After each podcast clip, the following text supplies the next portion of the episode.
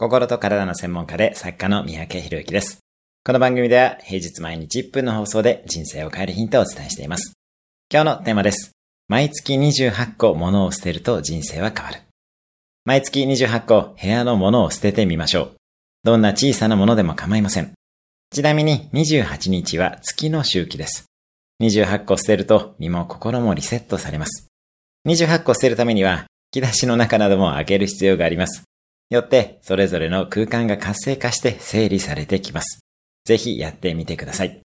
あなたの人生も活性化して整理されるはずです。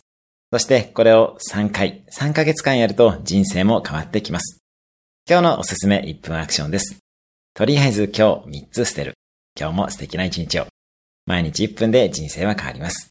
いいね、シェアなどいただけると嬉しいです。